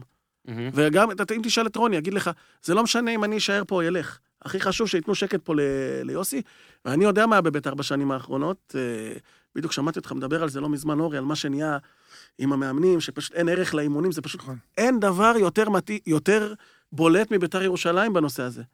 ואני יכול להגיד לך, יש לנו זמן אגב? דבר. אני יכול להגיד לך שזה, השבוע היה גביע, ונזכרתי, ודיברנו על זה העיתונאים, בסיפור שהיה עם יוסי בניון ואלי טביב, שזה הסיפור הכי, אחד העוצמתיים שהיה לי כדי להבין מה זה, מה זה, מה, זה- מה הולך בביתר. מהמם. ש... שאני זוכר שהיה משחק גביע, יום לפני המשחק גביע, בני בן זקן רושם, כולם פצועים, כולם חולים, בא בני בן זקן, רושם על הלוח שישה שחקנים. אחד מהם זה יוסי בניון פותח בהרכב בקישור. מגיע הערב, הוא מקבל הוראה מטביב, שהוא מחר הוא לא משחק, יוסי בניון לא משחק. בני בן זקן מגיע ולא יודע מה לעשות. בני בן לא יודע מה לעשות. הולך לאלי אוחנה, אלי אוחנה אומר לו, תשמע, אלי אוחנה אומר לו, תשמע, תגדל ביצים, אין מה לעשות. אין, אה, זה יוסי בניון, אתה לא יכול לעשות את זה. אי אפשר, אין פה שחקנים. מתקשר אלי אוחנה באותו זמן בבית וגן, מתקשר לאלי טביב, צרחות, כבר, כבר אז התחיל, נפל הפור ביניהם. צרחות, אתה לא יכול לעשות את זה, זה לא עוד שחקן, זה יוסי בניון, אתה מבייש אותי, אתה מבייש את המועדון. אמר לבני בן זקן אחרי זה, לך על זה. בני בן זקן לא הלך על זה. החליט שביוסי, בינתיים אגב, בחדר הלבשה, זה התחיל, הגיע לשחקנים. מהמם. שכטר בא ליוסי בניון, תשמע, משפילים אותך פה, קח את הדברים ותלך. תבין מה עובר, מה עובר מועדון לפני משחק. יוסי בניון החליט שהוא לא הולך. הלך למשחק, ולפני המשחק הוא בא לג'קי בן זקן, אומר לו... לבני. ל- לבני בן זקן, אומר לו, אני לא כועס עליך. אני לא כועס עליך, כי אני יודע שזה לא... בני בן זקן בחר בפרנסה. הוא ידע שאם הוא עושה את זה, שאם יוסי בניון משותף במשחק הזה, הוא מפוטר. טוב, נו, מה אפשר לעשות? אורי, אתה אוהב את זה. רואים על אורי. הוא לא מדבר על מעמד המאמן, דברים כאלה. לא, כי. כשהוא לא, אמר את זה לא הדברים האלה. זה הזכיר לי, זה- ממש אה, ראיתי את זה מול העיניים. בתקופה שלך, כאילו. שקראתי את תשמע, זה. אני יכול, בסוף זה המאמנים. נכון? תראה, בסוף זה גם בסוף זה המאמנים. לדעת שאם על דבר כזה אתה עף, אז לא יהיה את המאמן האופורטוניסט שיבוא ויחתור תחתיך וייקח את הג'וב אז. אני לא בא בביקורת, כל אחד צריך כסף, אבל המצב כרגע הוא... אגב, מאוד זה מאוד היתרון. של זה. מאמנים שיש להם איזשהו גב כלכלי. הם, אתה יודע, למשל מנחם קורצקי, יש לו עוד דברים שהוא עושה, אתה לא יכול, אתה לא יכול לעשות אצלו מה שאתה רוצה. לא יעזור, בגלל זה הוא גם הלך הביתה אצל אלי טביב. הוא לא כן. אכפת לו ללכת, הוא, הוא, הוא שמר על העקרונות שלו. אוקיי. אנחנו עכשיו עוברים, אה, קודם כל, אופיר, תודה. בטוח שאוהדי בית"ר נהנו, אני רק עכשיו יכול לספר שהשבוע קיבלתי כמה הודעות ביקורת. אגב, אני מאוד אוהב הודעות ביקורת כשהן ענייניות והכל. אגב, אני אוהב כל הודעת ביקורת, אבל אני עונה מאוד לענייניות, ואנשים באו והציגו קייס על זה שבית"ר קופחה בפרקים אצלנו, והנה, אני מודה, כן, קופחתם. יש לי רק משהו. קופחתם. קופחו, כן, יש לי... אני יכול להגיד משהו אפרופו קופחו? משהו רגע, שמאוד אורי, הפריע לי בעקבות אתה המחזור יכול האחרון. אתה יכול. אני לא רוצה להתייחס למועדון שאני עובד בו, אז אני אתייחס דווקא למועדון מעבר לכביש. אחרי מה שקרה בדרבי, ההתאחדות הענישה בעונש רדיוס. אה, הוא יפה, נו. עכשיו, זה- המשחק, למה אני אומר את זה? כי המשחק מול ביתר ירושלים, של מכבי תל אביב מול ביתר ירושלים. קודם כל, העונש רדיוס זה העונש הכי מטומטם, באמת. זה, אני באמת לא מצליח, ואתמול דיברתי עם מישהו מההתאחדות, ואתה במק... היית לידי, אז אתה יודע על מי אני מדבר, מהמם. ואני באמת לא מצליח להבין מה אתם רוצים. מה אתם רוצים מהקבוצות? מה זה תורם לכדורגל? מה ההיגיון? מה עומד מאחורי זה? תשתמשו בזה לצורך חיובי, לא חסר רעיונות, תיכנסו פורום, תחשבו איזה עונשים נורמליים אתם נותנים. זה בסדר להעניש, נעשה משהו לא בסדר. מה זה נותן? את מי דפקתם? את האוהד- שקנה את כולם כרטיסים? חוץ מזה שעשה את זה. בדיוק. מה לימדתם? רגע, שנייה, מה לימדתם? איך זה יעזור לפעם הבאה? זה באמת, אתה יודע, ההתאחדות זה חלם, אני חווה את זה בנוער עכשיו בצורה הכי קשה שיש, שאתה אומר לעצמך, אנשים באמת נותנים את דמם ומרצם, הם כאילו עושים דווקא. במקום לעזור, הם עושים דווקא. עכשיו, העונש הזה, אתה יודע, 30 אלף צופים, בלומפילד, הרי חיכו למשחק הזה שנה שלמה, בלומפילד לקח לו שלוש שנים אה, כן. לבנות אותו. למה? מה זה נותן? את מי? אני לא מבין, זה, אתה יודע, זה לא, זה פשוט חלם מארץ החלמים, ואחר כך מתלוננים שאין גולים, ויש גולים, אבל שמי שמנהל את העסק, עושה את הדברים האלה, ולא חושב, ועוד מגן על ההחלטה, זה שערורייה, זה פשוט לא ייאמן. מותר לו להגן על החלטה, אנחנו לא, מסכימים. לא, אז אני- לא, לא, לא, אתה צריך לא להסכים. לא, זה לא קשור ללא להסכים. זה אנשים שלא, מי שמנהל את ההתאחדות, זה אנשים שלא אוהבים את הכדורגל, שלא רוצים שיהיה פה כדורגל, שלא אכפ- לא, לא אכפת להם מספיק. לי זה כואב, בסדר. וזה, זה לא המועדון שלי. אני לא מדבר על המועדון שלי, אני מדבר על המועדון מעבר לכביש. מה, וזה באופן כללי גם. הרי זה לא פעם ראשונה שניתן העונש הזה. מה זה עזר? אני אומר, אני לא יודע- לא, לא? אני לא אני- רמת אני רוצה- אהבה, אני מסכים איתך בה- בהכל חוץ, אותי. אני לא יודע ברמת אני אהבה, רוצה לעבור אני את הכביש, תקשיב, שאורי. מדבר על ה-30 אלף של מכבי נגד. ביתר, זה עוד השמנת. בצד השני של הכביש, הפועל תל אביב אוספים שקל לשקל, לארוחות, להכל.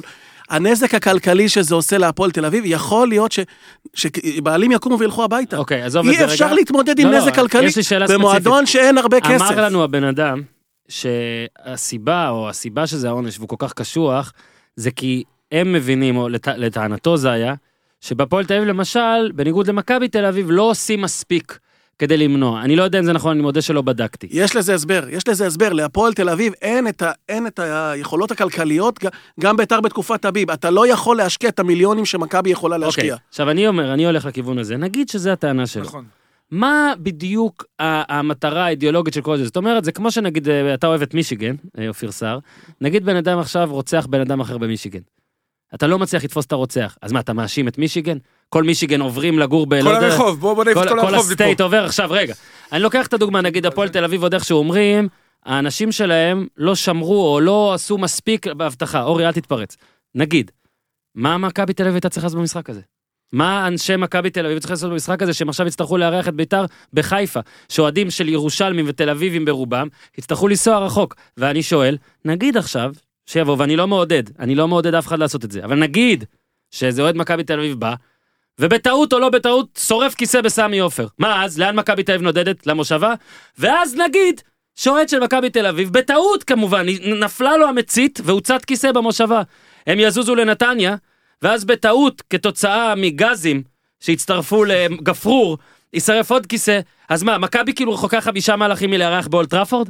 מה, אני לא מבין מה יקרה. לא, אני לא... מ- אה, אה, אגב, זה אני אגב, חושב אגב. שולי. זה לא- אני חושב שהוא שולי. אבל אורי, להגיד מה הפועל עושה, הפועל שמה חצי מיליון שקל על אבטחה. זה, זה, זה רבע מתקציב מחלקת אבל רגע, הנוער. אני חייב להגיד מילה, זה לא העניין מה הם עושים ומה הם לא עושים. אתה יודע, עונש, א' כל צריך להעניש את מי שאשם, ואתה יודע מה, גם אם לא, הרי המצב של הכדורגל שלנו, ואתה יודע כמה כדורגל יקר לי, לא משהו. למה, איזה, מ- מה המטרה של העונש? את מי, את מי אתם מענישים? קצת מחשבה, קצת מחוץ לקופסה, הרי הכל פה כל כך עקום. למה לעשות את זה? אני לא מבין, זה פשוט עונש חסר שום תועלת, אין בו שום דבר טוב, הוא רק פוגע באנשים, אתה יודע, הכי פשוטים, הילדים, עכשיו, יש ילדים גם עם מינויים במכבי תל אביב. הם יצטרכו עכשיו לנסוע לחיפה, לחזור ב-12 בלילה, אתם תעזרו להם עם הסעות, אתם תשלמו רכבות, וגם לביתר ירושלים אותו דבר. אנחנו רוצים שהכדורגל יפרח, כדורגל בלי קהל, זה לא שווה כלום, לא עוזר, תמצאו את האשמים, היום הכל מצולם, תמצאו, תנסו בקטע הזה עונשים חינוכיים, עונשים של תרומה כסף למחלקת נוער, לא חסר, אבל רק תחשבו, תעצרו רגע, תחשבו מחוץ לקופסה, אני חושב שזו שגיאה פטאלית של ההתאחדות, אני חושב שהם חייבים להתעורר ולהתאפס על אתה רוצה עצמם. שאני אגיד משהו? אני חושב ואגב, אני זה לא רק חייבים, ולא, גם הקנסות 50, 70, זה הרבה כסף למועדונים חושב- שאין כסף. ואני חושב שמכבי, שיכולים אני חושב, נוער. אני חושב שמכבי תל אביב כן תארך בבלומפילד המשחק הזה, כי אם יש משהו, אפילו העונשים האלה לא מאמינים לעצמם, ובערעור הכל יורד אוטומטית. אני אה, מכבי תל אביב בתקופת ערן זהבי אירחה את ביתר בסמי עופר. לא, אני לא אומר תמיד, אני נכון? אומר שזה... אפילו זהבי הבקיע נגדנו. קיבל זה. קיבל שם ועומר צהוב, אצילי, לא, אני משהו חושב, כזה. השווה השווה דקה דקה 90. כן, 90, כן, אחד, כן, אחד. alright, אורי, אנחנו בכל זאת צריכים ניחוח עולמי פה, אה, תם עשור, אין לך כבר המון זמן, לא כמו שרצית, אבל אתה עדיין תספיק, הכנת, והוא מראה, זה לא מולך? השקעתי. מולי, למה למה למשוך? זמן? לא, לא. מה שאנחנו עושים, ורק אה, רק לפני זה אני אגיד שזה, גם זה, תודה ל Real Manager, שאני מקווה וחושב שהם יעשו גם משהו יותר אה, עולמי, רק נזכיר שני הזוכים של השבוע, כי אנחנו לא נדבר יותר מדי, הפעם לא יהיו המלצות, ההמלצות יהיו בפייסבוק. אז במקום השני בליגת הפודיום, אורי, כבר יש כמעט אלף איש, בוא נעבור את האלף, אופיר, תפתח קבוצה כבר. אה, מעיין בלוך, מעיין בלוך לדעתי זכתה כבר פעמיים, ועכשיו היא מקום שני, והיא זוכה, בגלל שמקום ראשון, גם בכללי, מעיין זה- זה בח- בחורה? אז אולי זה בהן, אה, אף, פעם לא אמרו לי. אז אני, אני שם פונה, גם ל- גם אגב, וגם. אולי שני מעיין, יש מעיין בן ומעיין בת ושניהם מקבלים את הארוחה, אבל רובי, לוויאן או לויאן, מצטער, אה, שם הקבוצה המלונים, זכה בטיסה. אורי, הוא טס. אתה קולט? הבן. אדם טס. ואני כמעט עשיתי אלף נקודות, כי כל ה... אני לוקח אה, כוכבים וכולם התפוצצו השבוע. אה, רוקוויציה, אה, יונתן כהן שלי, קינדה כמובן, הוא משוריין, ועכשיו נעבור לשחקנים קצת אחרים, אתה שעשו רוצה שנתחיל עשור, בקבוצות או בנבחרת? אנחנו נתחיל בנבחרת נבחרת. העשור. אוקיי. ועכשיו אני רק, אורי, אתה מכיר את זגה. זגה היקר, שהוא תחקירן של אה, כאן, תחקירן ראשי של הכדורגל אה, בכאן, עוזר לנו במשחקי הנבחרת מאוד. בכלל, הוא מאזין מאוד יקר, הוא גם מתארח פה פעם אחת. יש לו פודקאסט משלו, הפוד על הכדור, בו הוא בוחר את הרכב העשור. הוא מבקש ממני כבר כמה זמן להכין לו הרכב עשור, הרכב עשור, ואני כמובן מתמהמה. אז זגה, לא רק שאנחנו נותנים לך הרכב עשור, אתה תחשוף את הרכב העשור. המשוכלל ושלחת לו, אבל זה הרכב העשור של הפודיום. של הפודיום. כן. זגה, זה בשבילך, תעתיק. דור הופמן, זה בשבילך, אנחנו עוד מעט נפגשים. כן, דור, תחזור. ספורט אחד. אה, שוער, זה עמנואל נויר. פעמיים עלו, פעמיים שחקן השנה בגרמניה, אלוף עולם כמובן, שבע אלופויות גרמניה, חמישה גביעים, אה, קפטן נבחרת גרמניה. אני חושב שאתה יודע, אנשים אולי שוכחים שבתחילת העשור הוא נראה כשהשוער הטוב בכל הזמנים, ועדיין הוא בשער של ביירן, כמובן גדל בשלקה, גם שם הוא לקח תואר. פיליפ לם, שבעיניי הוא באמת סיפור מדהים, פרש ב-2017, שמתי אותו מגן שמאלי, כי המגן הימני הוא ברזילאי. הוא גם אלוף עולם, הוא היה שחקן עונה בעונת הפרישה שלו, פרש ב-2017 בגיל 32, כי הוא... הוא בן אדם מאוד מאוד מיוחד, יש לו צ'מפיונס אחד, שש אליפויות, 517 הופעות בביירן, 113 הופעות בגרמניה. שחקן אדיר, גאון כדורגל, או כמו שפפ כינה אותו, השחקן הכי חכם שאימנתי, והוא אימן שחקנים חכמים. סרחיו רמוס, גבר שבגברים. אפילו אשתי אוהבת אותו, היא לא מכירה אף שחקן כדורגל. אפילו. אשתי, כאילו זה. נדיר. יש בחורה שאוהבת את סרחיו רמוס במראה. הוא בן 33, לא במראה. אה, היא אוהבת את היכולת שלו, היכולת נכון, שלו, משחק כן. ראש. כן, משחק הראש. הבלם ה scorer הכי גדול בעולם, אה, הוא גם שייך לקבוצת העשור, נעשה ספוילר, אלוף עולם, אלוף אירופה, פעמיים אלוף ספרד, ארבע צ'מפיונס, שתי אליפויות, שתי סופרקאפ, שני גביעים, mega winner, ארבע גביעי עולם לקבוצות. אחלה סרחיו רמוס, באמת, הגיע מסביליה בגיל 19 עם החליפה, מהמם. כבר הבנת שזה מדובר במשהו אחר. איתו רפאל ורן, גם, אה, אתה יודע, היו הרבה בלמים טובים, גם חשבתי על דייגו גודין, כי הוא מייצג משהו קצת אחר, אבל אה, אולי את ההגנה הטובה בספרד. אנחנו, אורי, אני אגיד לך למה אני אוהב את ההרכב. כי אנחנו מוכווני תארים, אין מה לעשות. מוכווני תוארים, אז רפאל ורן. כולם אלופי עולם, חוץ מהבא בתור שיהיה, כל מי שבחרתי יהיה אלוף עולם, חוץ מהמגן הימני. רפאל ורן הוא בן 26 רק. הגיע מלנס בגיל אה, 18, ועוד מעט 300 הופעות בריאל. ב-2011 הוא הגיע אה, מלנס, רק 10 מיליון יורו, חינם. יש לו ארבע אליפויות העולם לקבוצות, ארבע צ'מפיונס, שתי אליפויות, אחד הבלמים הכי טובים, ועוד הוא יכול להיות גם בנבחרת העשור הבא, אם הוא ימשיך ככה 7-8 שנים. אה, דני אלבס, אה, אחד המגניבים, מי שראה את הסרט על סודות ברצלונה, הוא הכי חמוד שם, שהוא מתראיין ומדבר על גוארדיולה. שני צ'מפיונס יש לו בברצלונה, הוא זכה גם באליפות איטליה, גם בשתי אליפויות צרפת, כמובן בחמש אליפויות ספרד, גם בקונפדרציות, עוד הרבה מאוד תארים, והוא גם שחקן מדהים, הוא באמת שחקן יוצא דופן, ימין, שמאל, כל מה שאתה רוצה. אה, בקישור, אני בחרתי שלושה שחקנים, אה, אנגולו קנטה, גם בגלל הסיפור, שהוא, אתה יודע, שיחק הרבה שנים בליגות נמוכות, העונה הראשונה שלו אה, בליגה בכירה, למעשה הייתה בגיל 23, 24, בקון, שהוא עלה ליגה. שחקן. שחקן, שחקן, פעמיים. רצוף, הוא היה שחקן העונה באנגליה, גם בלסטר, גם ב- סיטי. אה. אלוף עולם, כן. זה גם חשוב. איזה הוא מרגש בן היה. לתשעה ילדים. שוב, רק בעונת 2014-2015 הוא הגיע לליגה ראשונה. מהמם. ומאז הוא אחד הקשרים האחוריים הטובים בעולם, וגם מנסים ל- למצוא לו כל מיני חיקויים קטנים כאלה שרצים באמצע, והוא עושה את זה יותר טוב מכולם. הוא עשה גם הסבת תפקיד, ומסתבר שגם בהתקפה הוא יודע את העבודה. אה, טוני קרוס, עוד אחד משושלת ריאל מדריד, אה, עוד מעט בן 30, בראשון, ל- ברביעי לינואר. הוא גם אלוף עולם, כמובן, ארבע פעמים אלוף אירופה, אלוף עולם לקבוצות חמש פעמים, שחקן העונה בגרמניה 2018. הוא רק בגיל 16 הגיע לביירן, והחליט לעשות את המעבר לריאל מדריד אחרי שביירן זכתה בליגת האלופות, וכמובן הוא היה שותף לזכיות של אה, ריאל מדריד. אה, מבחינתי, אחד השחקנים שאני הכי אוהב זה אנדרס אה, לוחן אינייסטה. היית חייב, הוא אה? עדיין משחק, מי זה השחקן הזה עם כן. השם הזה? כן, הוא- בינוני.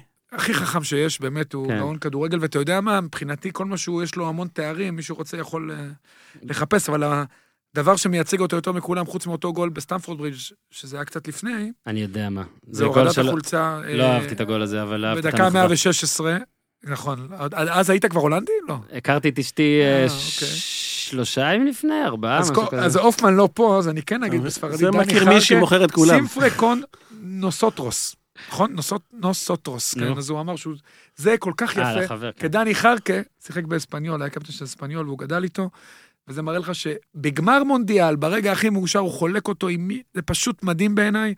ואנדריאס איניאסטה הוא האחד והיחיד, ואתה יודע, התקפה זה קל, שניים שאני לא אדבר עליהם, ורוברט לבנדובסקי, שהוא מגה סקורר 13 פעמים, הוא מלך שערים. בנבחרות, קבוצות, יורו, מוקדמות וכאלה, שבע אלוף, אליפיות גרמניה, שבע פעמים שחקן העונה בגרמניה, זכה בדורטמונד, זכה בביירן, אה, הביא את הנבחרת לרבע גמר יורו, הביא אותה למונדיאל, יקווה להצליח יותר במונדיאל הבא, הוא כבר בן 31, יחד עם מסי ורונלדו, אלה ה-11 שלי. איך אהבתי שאתה עושה את מסי ורונלדו רק בשורה ולא מתחיל. והכל, ואורי, זאת ההחלטה, השבוע אין לך החלטה, אני אקח את ההחלטה, רגע.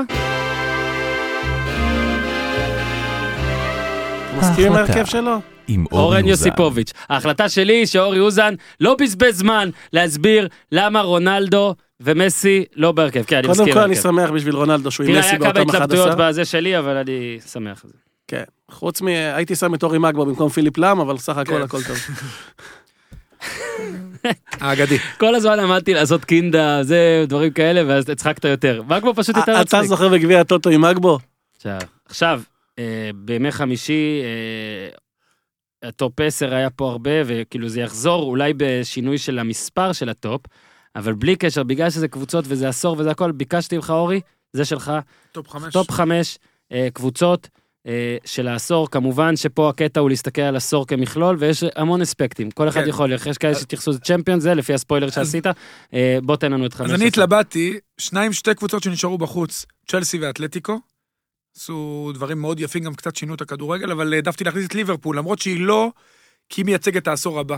וקלופ מייצג את הדור הבא. אני אוהב את ההתחכמות הזאת, אורי, ואם לא הייתי מבזבז את הקטע של ההחלטה כגימיק, הייתי עושה את זה שוב, אבל יפה. אז ליברפול, אה, קלופ באמת עושה דברים מדהימים, והיא במקום החמישי מבחינתי, והיא תהיה, אה, אתה יודע, אני מקווה בשביל אוהדי ליברפול, שהיא תתחיל את העשור הבא באליפות, כי אין מגיע יותר מקלופ, קלופ המלך, אני מת עליו, והם משחקים כדורגל פנומנלי. אה, רביעית היא מנצ'סטר סיטי, היא לא זכתה בליגת האלופות, אבל היא זכתה בארבע אליפויות אנגליה, שני גביעים, ופפ הביא אותה ל-198 נקודות בשתי עונות האחרונות, אולי קלופ ישבור את זה, אבל הם בשנתיים האחרונות שיחקו כדורגל הכי יפה שנראה בפרמייר ליג אי פעם, ולכן הם במקום הרביעי. במקום השלישי ברצלונה, זכתה רק פעמיים בצ'מפיון, זה מה שלמעשה קצת עוצר אותם, אבל היא שלטה באופן מוחלט אה, בספרד, שבע אליפויות. כן. סופר קאפ שש פעמים, חמש גביע, זכו שלוש פעמים באליפות העולם לקבוצות, ושלוש פעמים בסופר קאפ האירופי. במקום השני, אה, ביירן, עם שבע אליפויות גרמניה, ברצלונה לפני ביירן, סליחה, ביירן שלישי, ברצלונה כן, זה באתי שני. להגיד שזה כן, לא כן, ברשימה כן, ששלחת לי. ביירן שלישי, נכון. תשמע, כמעט חטפנו נאצות פה, נכון? כמעט, אגב, כמעט. הקהל של ברצלונה ברשת ביירן הישראלי הוא שלישי, קנאי. סליחה, ברצלונה כן, שני, אה, כן. ביירן שלישי, אז אני אעשה את זה ברוורס, לקחה צ'מפיונס אחד. כמובן, ביטלה את כל הליגה הגרמנית, כל התחרותיות. בגרמניה. בעשור הקודם היא הייתה מן הסתם הרבה פחות דומיננטית, אבל היא גם, אה, בתקופת גוורדיולה היא שיחקה כדורגל באמת אה, בלתי נתפס, וגם יופ היינקס שזכה שם ב treble אה, באחת העונות הכי גדולות של קבוצה אי פעם. ומה לעשות שבמקום הראשון ריאל מדריד, שזינדין אתה אוהב זידן, מצוינות. אתה כן. אוהב צ'מפיונס, זה... ארבע פעמים זכו בצ'מפיונס, עד לריאל שעשתה את ה double פעמיים רצוף, אף קבוצה לא זכתה פעמיים ברצף. כן. מאז שלמעשה... הם עשו שלוש. הם עשו שלוש ברצף, שלפניהם הייתה להם שנת הפסקה ועוד אחת. זה ארבע פעמים, שתי אליפויות בלבד בספרד אומנם, שני גביעים, ארבע אליפויות עולם לקבוצות, שני סופרקאפ ספרדי, שלוש סופרקאפ אירופי.